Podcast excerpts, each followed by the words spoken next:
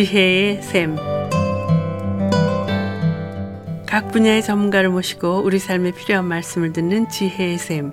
오늘 시간에는 동북아 교육문화협력재단 나팩의 대표이신 이우용 목사님께서 통일을 주제로 말씀해 주시겠습니다. 안녕하세요. 나팩의 이우영 목사입니다. 이 시간에는 바울이 가진 비밀이라는 제목으로 말씀을 나누겠습니다. 바울은 비밀에 관하여 여러 번 그의 서신에서 말하고 있습니다. 골로새서 1장 26절, 27절에 보면 이 비밀은 만세와 만대로부터 감추어졌던 것인데 이제는 그의 성도들에게 나타났고 하나님이 그들로 하여금 그 비밀의 영광이 이방인 가운데 얼마나 풍성한지를 알게 하려 하심이라. 이 비밀은 너희 안에 계신 그리스도시니 곧 영광의 소망이니라. 뭐 이렇게 말씀하고 계십니다.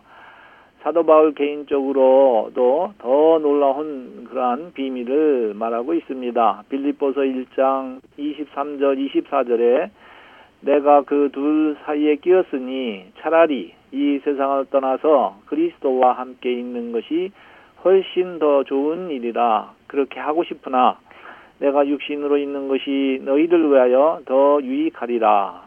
이 비밀은 하나님이 사도 바울을 통하여 교회들에게 그 유익한 일을 하고 있다는 그러한 말씀이죠.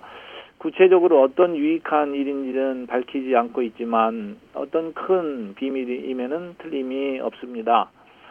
세상을 떠나는 것이 더 좋은 것은 그리스도와 함께 있게 될 것이니 믿음으로 이해할 수 있지만 육신으로 있는 것이 너희에게 유익하다 하는 말씀은 그 의미가 신비롭기까지 합니다. 왜냐하면 하나님이 하시는 일이 사도 바울이 존재에 의해서 이 세상에 드러나는 그러한 비밀이기 때문에 그렇습니다. 이 땅에서 그 시대에 사도 바울의 존재의 무게 그것은 무엇이었을까요?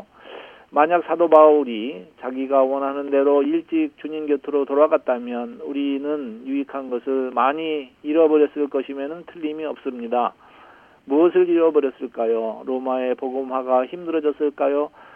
바울 서신이 완성되지 못했을까요? 이 모든 것을 포함해서 하나님이 사도 바울에게 주신 소명이었을 것입니다. 사도 바울이 있어야만 이루어지는 그 소명의 무게 중심은 엄청난 힘이 있었던 것이라고 생각됩니다. 사도 바울을 통해서 이 땅에 계시되고 또 이루어지는 하나님의 뜻일 것입니다. 사도 바울의 소명 의식에 비추어 볼 때 나는 누구의 유익을 위해서 오늘 살아가고 있는가 질문하게 됩니다. 누구나 자신의 유익을 위해서 살아가고 있습니다. 나의 삶이 아무에게도 유익이 되지 못한다면 그렇다면 나의 존재 가치는 하나님 앞에 별 의미가 없어 보입니다. 사도 바울이 소원 즉 주와 함께 있는 것이 더 좋다는 것은 물론 천국에서 주님과 함께 영원히 살겠다는 믿음의 표현입니다. 문자 그대로 하면 죽어야 천국에 가니까 빨리 죽었으면 좋겠다는 의미죠. 죽기를 바라는 것은 사도 바울의 간절한 소망이었을 것입니다. 사는 것이 힘들어서가 아니죠.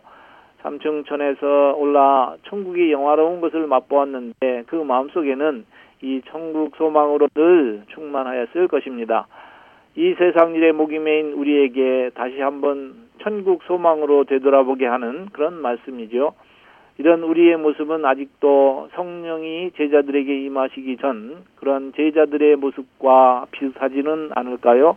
베드로와 제자들은 주님을 따르기 위해 죽을 각오를 하였습니다. 그러나 베드로와 제자들은 나중에 다 주님을 버리고 도망하였습니다. 마음으로 각오는 대단하였으나 막상 주님과 함께 죽기는 힘들었지요. 베드로가 주와 함께라면 죽을 각오도 되었다고 장담하였지요. 누가복음 22장 23절에 그가 말하되 주여 내가 주와 함께 오게도 죽는 데에도 가기를 각오하였나이다. 정말 베드로의 진정한 마음 속에서 우러나오는 말이었을 것입니다. 베드로와 제자들은 주님을 따르기 위해서 모든 것을 다 버렸습니다. 누가복음 18장 28절에 베드로가 여짜오되 보시옵소서 우리가 우리의 것을 다 버리고 주를 따랐나이다. 우리의 것을 다 버린다는 것은 쉬운 일이 아닙니다. 잘 들어보세요. 우리 우리 보고 다시 생업을 지금 당장 다 버리라면 버릴 사람이 몇이나 됩니까? 누구 지금 굶어 죽는 꼴 보고 싶냐고 핀잔을 주겠지요. 말로는 할 수 있으나 실제로 나보고 당장 결단을 하라고 하면 거부감이 크게 생길 것입니다. 반대로 우리는 생업이 잘 되게 해달라고 예수님께 매달리고 기도하지 않습니까? 우리에게는 생업이 중요하고 예, 오늘 목숨이 중요합니다. 제자들의 이런 상태를 예수님은 잘 표현하고 있습니다. 마태복음 26장 41절에 시험에 들지 않게 깨어 기도하라. 마음에는 원인으로 돼 육신이 약하도다 하시고 그러나 제자들은 다 시험에 들었습니다. 예수님이 제사장 군병들에게 잡히자 다 주님을 버리고 도망하였지요. 마태복음 26장 56절에 그러나 이렇게 된 것은 다 선지자들의 글을 이루려 함이니라 하시더라. 이에 제자들이 다 예수를 버리고 도망하니라. 모든 것을 다 버리고 주님을 따랐던 제자들이 이제는 죽음 앞에서 예수를 버리고 살고자 도망하였습니다. 예수님을 버리고 목숨이 살고자 하였던 것이지요. 그러나 사도행전에 나오는 베드로와 그 예수님의 제자들은 전혀 다른 변화된 사람들임을 보게 됩니다. 돌이킨 후에는 성령의 권능을 받은 그런 사람이 되었지요. 그냥 평범한 보통의 사람이 아니었습니다. 성령이 제자들에게 임하신 후에 일어난 변화입니다. 사도행전 4장 13절에 그들이 베드로와 요한이 담대하게 말함을 보고 그들을 본래 학문 없는 범인으로 알았다가 이상히 여기며 또 전에 예수와 함께 있던 줄도 알고 여기서 성령의 권능이 함께하는 사람이 얼마나 세상을 변화시키는가 하는 것을 보게 됩니다. 성령이 임재하시면 우리는 살아 움직이는 성소가 됩니다. 하나님의 뜻을 이루기 위해 성령 하나님과 함께 역사하는 사람입니다. 이런 사람이 가지는 이 땅에서의 존재의 무게감이 얼마나 큰 것인지를 새삼 깨닫게 됩니다. 제자들의 모습에서 볼 수 있듯이 사람이 대단해서 하나님의 일을 할 수 있는 것이 아니고 우리가 가진 것이 많아서 주님의 사역을 이루어가는 것이 아님을 알 수 있습니다. 사람이 각오하고 결단한다고 해서 되는 일이 아니었습니다. 오직 성령이 권능이 함께하는 사람을 통해서 놀라운 일들을 이루십니다. 주님의 은혜로 택하심을 입어 성령님께서 함께하는 사람들이지요. 성령이 함께 임재하여 주님의 뜻을 이루기 위해서 기름 부음을 받은 사람은 주님의 양떼를 돌보기 위해 자기의 목숨을 버리는 사람들입니다. 이런 사람이 우리와 함께 한다는 것은 엄청난 영적인 유익을 교회에 가져다 줄 것입니다.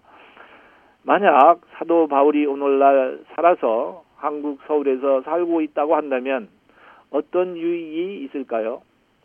38선 막힌 담을 넘어 북녘 땅에 복음을 전하고 죄와 우상의 사슬에 억눌린 영혼들을 구원할 것입니다.